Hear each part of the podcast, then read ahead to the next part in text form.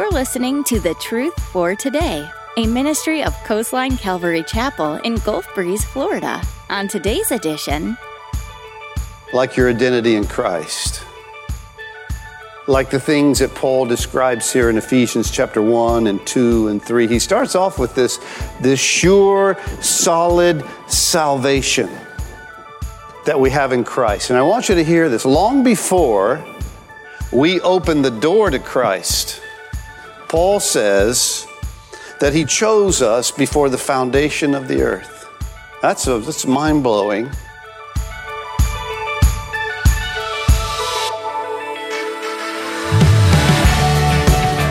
Do you have days where you feel small and insignificant? Not feeling wanted or needed is a lie that Satan so easily can get us to believe, but it's not true. Not only are you a treasured child of God, you have been chosen by God.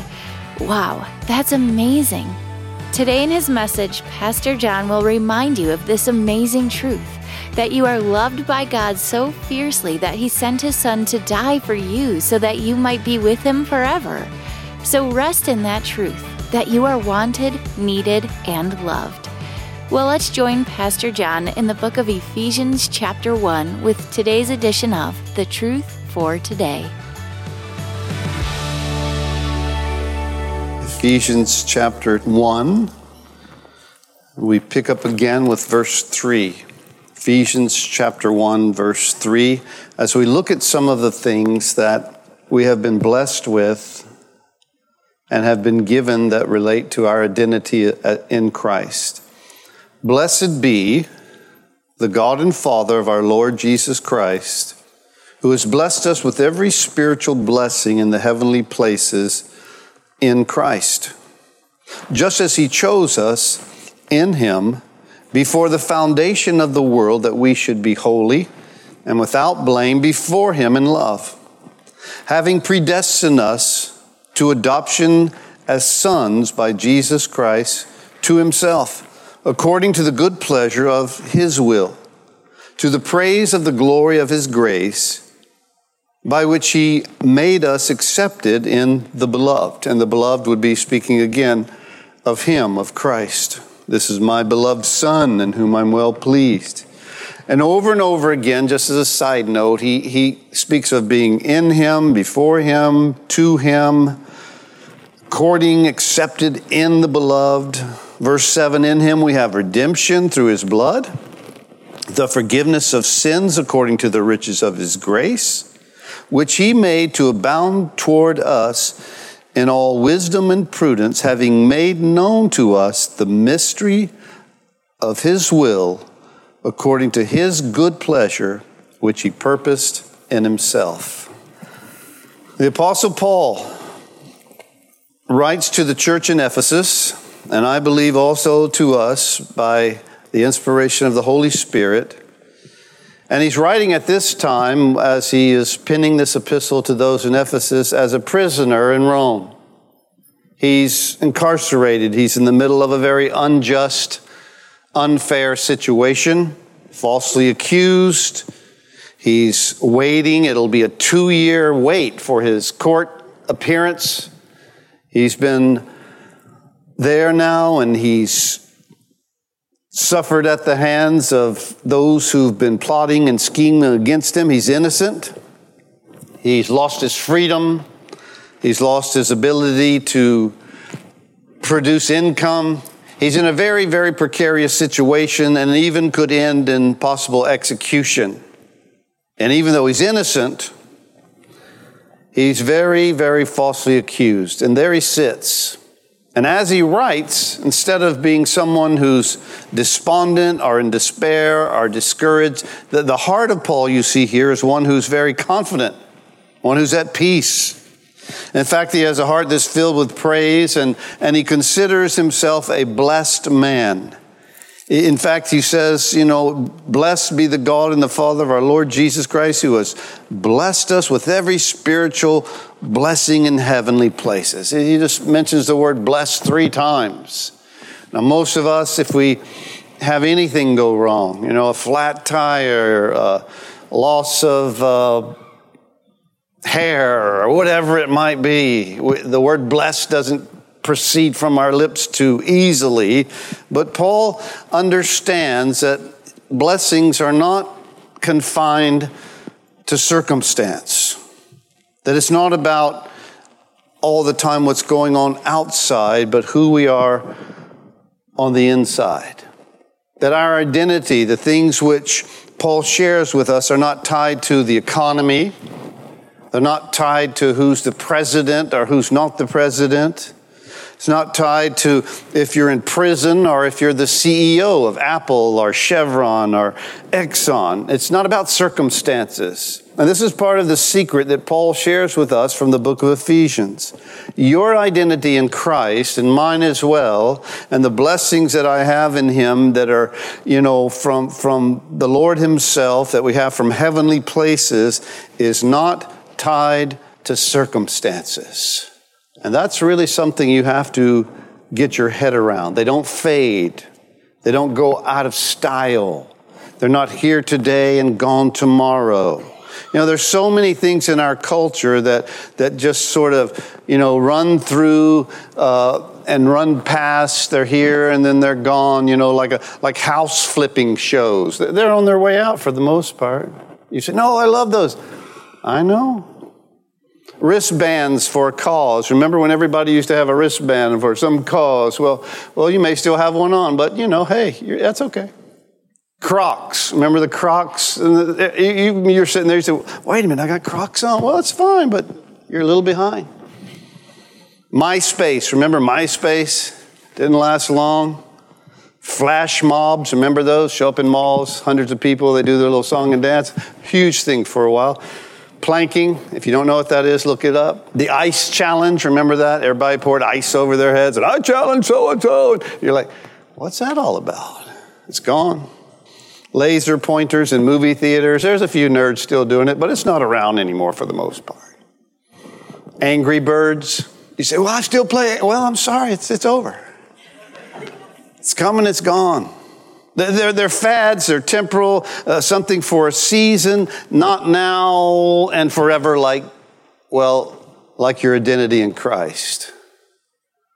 Like the things that Paul describes here in Ephesians chapter 1 and 2 and 3. He starts off with this, this sure, solid salvation that we have in Christ. And I want you to hear this. Long before we open the door to Christ, Paul says that he chose us before the foundation of the earth.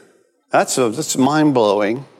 Before you ever existed, before the earth ever existed, before you opened the door when he knocked, there's this mysterious thing about God's sovereignty and man's free will that, that, that heaven understands and we don't, where God chose you to be his.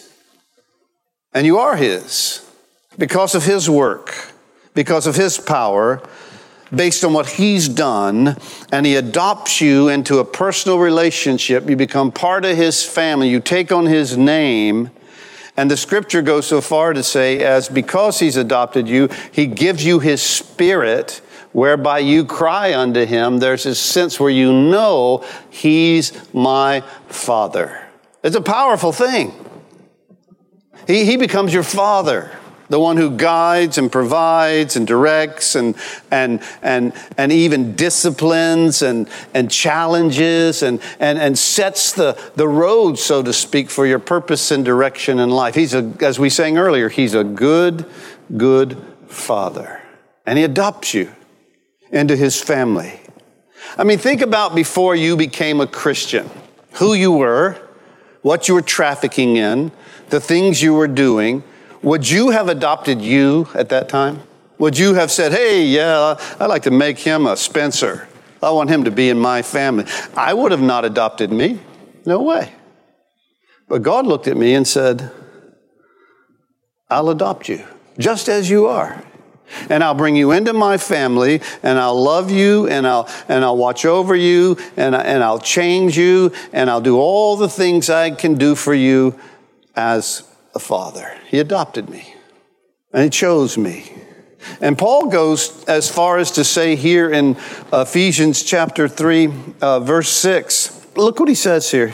He says, To the praise of the glory of his grace, by which he made us accepted in the beloved. Not only did he, did he adopt us and choose us, but he, he actually accepts us into his plan and purpose. And I think that being accepted is one of the greatest needs and desires in every heart. Paul says we have been accepted, that he made us accepted in the beloved. That's a literal translation. Made us accepted in Christ. To be accepted by other people is one thing, but to be accepted by God? I mean, I remember high school days. Maybe you don't remember them. And if you're in high school or you have kids who are in high school, both the parent and child are to be most pitied because it's a difficult time. It's tough. All the things that you do when you're a young person or a teenager or in high school to be accepted. What you'll wear, what you'll say, what you'll do. I remember when I, when I was in high school, the, and, and I wasn't there long, I didn't stay there for very long but you had to wear a certain kind of penny loafer, if, you, if any of you know what penny loafers are. And I can't remember if they had to have a penny in them or they didn't have a penny in them. But it was a big deal what kind of penny loafers you wore. If you wore the right one, you're kind of accepted. If you didn't, oh man, look at that guy. At one time, hang 10 shirts, if you can remember that far back. Those were what you wore, these little t shirts that had two little feet right here, said hang 10 and you couldn't wear like a fake hang 10 shirt. Or madras shirts. And they had to be real madras they couldn't just be plaid. And they had to have a loop on the back back here where there was a little pleat. And girls would cut your loop off with scissors and they'd keep them. If you didn't have a loop oh what kind of shirt is that? You're not accepted you're, shunned and, and there were so many other things it continues even to a, into adulthood all the things that you have to have to be accepted. And, and we all have these different, you know, we tell our stories. You ever, ever been telling a story about something you thought was kind of cool or neat and happened in your life, and then you tell it and someone else goes, oh, that's nothing. I was in Yugoslavia. Yeah, Yugoslavia. Their story's greater, better. All this thing of trying to be better and accepted and approved the clothes, the cars, the nip, the tuck, the Botox. There's no end to this thing, no matter what age you are. And the worst, I think, is a Christian who's always trying to outdo someone else because they don't know they have been accepted. And they've always got to, you know, one up you, or it's not based on what Christ has done. It's not what they do for God. It's, it's like they got to show you as well. And here's the deal God accepts you because of what Christ has done, not because of what you do. Not because you pray a certain way. You know, some people have a certain way of praying where they get real loud and, you know, real powerful and they add a little phrase on the end, uh, and it sounds like this, uh, and pretty soon, uh, you think they're very, wow, uh, that, that's amazing. Uh. Does God stutter? Uh? I think He does. If I pray like that, or if I, you know, read this many chapters, if I, you know, fast this many times, if I, if I do this, and nothing wrong with fasting or praying or even praying with a deal at the end of it. But it doesn't make you more accepted. Doesn't mean God's more pleased. Doesn't cause you to gain God's approval or acceptance. Some people are always trying to be accepted. And here in this passage of Scripture, the Apostle Paul wants us to know, God wants us to know, the Lord wants you to know that if you belong to Him, then you're accepted. There's nothing else you have to do except trust in Jesus Christ. I, I, would encourage you, if you don't know this for certain, to lean in the best you can with your heart open and know that in Christ you are accepted by God. He accepts you. There's no hazing you have to go through. There's no process like a sorority or, or some kind of, you know, deal you have to do to prove that you're good enough. It's based on His grace. In fact, if you look there in Ephesians chapter 1, it says, to, to the praise, verse 6, of the glory of His grace by which He made us accepted in the beloved. It's the glory of His grace that, that flings the door wide open and says, Hey, come on in, you're accepted just as you are. God accepts you into His family, and you do measure up. You know, there's a lot of people who grow up in families where uh, they feel like, well, I just never quite measured up to my parents' expectations. Never really made good enough grades, you know. Mom and dad were always kind of like, well, you know, and then never got the job that they wanted me to get, or, you know, never played sports the way dad did or mom did. I, I never quite got there, or, or, you know, financially now I'm not making the kind of money that, and there's a lot of people who grow up under that kind of shadow, under that kind of situation that feel like I never really quite was accepted the way I wanted to be accepted because I couldn't perform the way I was supposed to perform. And that's not God. In fact, God's the one who performed. He's the one who did what needed to be done in order for you and I to be accepted. It's based not on your performance, but on your response to His grace. Isn't that a wonderful thing? I mean, it's, it's amazing. The word acceptance here in Scripture is only used one other time in all the New Testament. And it's found in uh, Luke chapter 1, uh, verse 28. And having come, into, come in, the angel said to her, Rejoice, highly favored one. That word favored one right there, that's our word for accepted. Same word, translated a little different. Rejoice, highly accepted one. The Lord is with you. Blessed are you among women. S- same word that's used of Mary when she was chosen to give birth to the Messiah. And that's the word that's used here when it says that He has accepted you. He's favored you.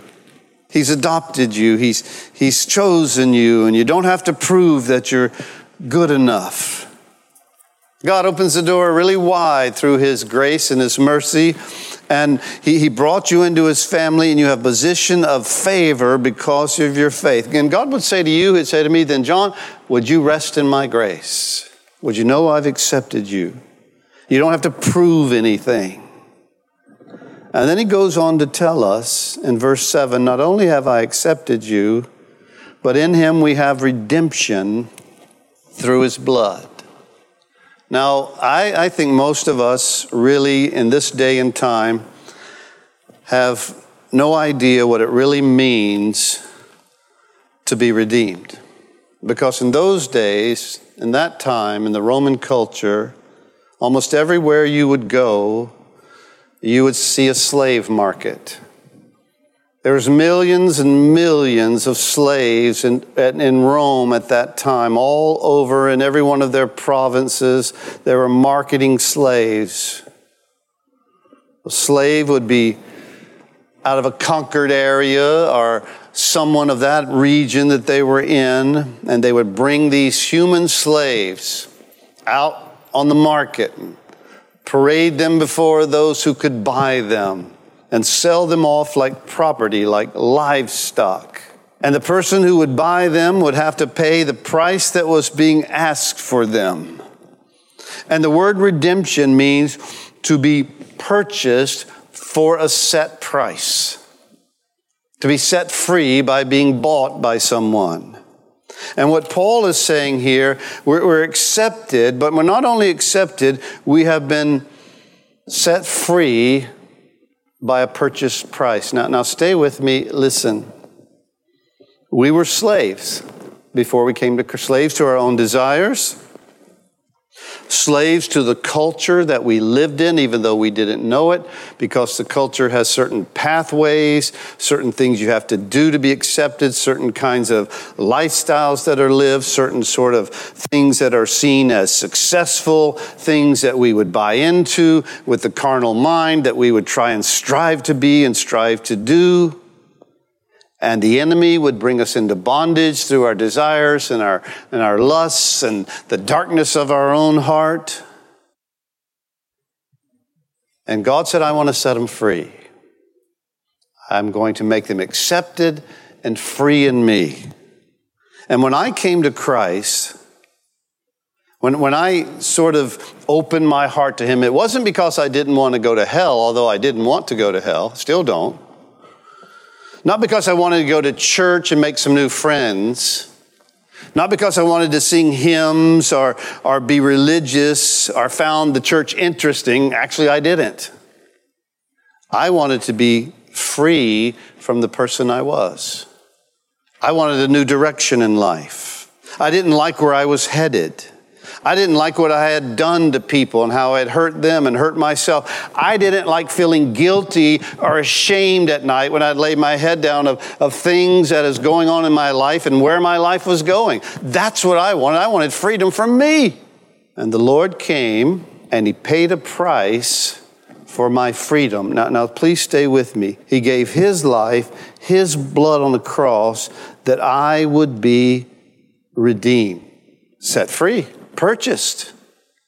And, and when I was, I had to no longer be controlled or possessed by lust, by drugs, by fear, by shyness, which was a big deal in my life, by, by low self worth, by no sense of purpose and direction. Here I was, sort of trapped in this slavery to these things. There was no way out. I'd tried. I tried to, hey, it's, it's New Year's. I'm, this is my resolution. I'm not going to smoke anymore. I'm not going to do this. I'm not going to do that. I'm going to start a whole new, never worked. You know, I'm going to, I'm going to try harder. I'm going to apologize here. I'm going to do this. I'm going to get things right. Fell right back into it. Something happened that set me free from me when I received Jesus Christ. And I began to live a life that He designed me to live, not the one that I was choosing. And I believe God has a plan for your life, and so does the enemy. And there's something that transforms when you respond to the cross in faith in the blood of Jesus Christ that was shed for you, that begins to set you not only immediately free, but it begins to set you free on a whole new road. The desire to change, to be different, to start over, to overcome my faults and weaknesses couldn't be done within myself. I, I tried meditation. Hey, I grew up in the 60s and 70s. I had incense, I had long hair had puka shells. I had the Kahlil Gibran, you know, uh, meditation uh, guru book. My older brother and I, we knew how to cross our legs and light incense and think about positive things. We listened to the Beatles. We had black lights. But nothing ever changed. It never worked. It tells us in verse 7 In him we have this purchase through his blood, redemption, the forgiveness of sins according to the riches of his grace. He paid a ransom for us. In fact, Matthew 20 says he, he was a ransom for many. And the price was paid. You cannot pay your own price. You cannot pay your own ransom. That's the reality of the truth of Scripture our righteousness, the good works we do, the things we strive to accomplish, and Lord, look what I'm doing. The Bible says it's like filthy rags. That's all it is. It's rags. It means nothing. When the Lord began to reach out to me, maybe you were this way, I don't know. He did not have a lot of problems convincing me that I was a sinner. I already knew that. There was no doubt in my mind. I knew who I was. What I needed to know was God, can you accept me?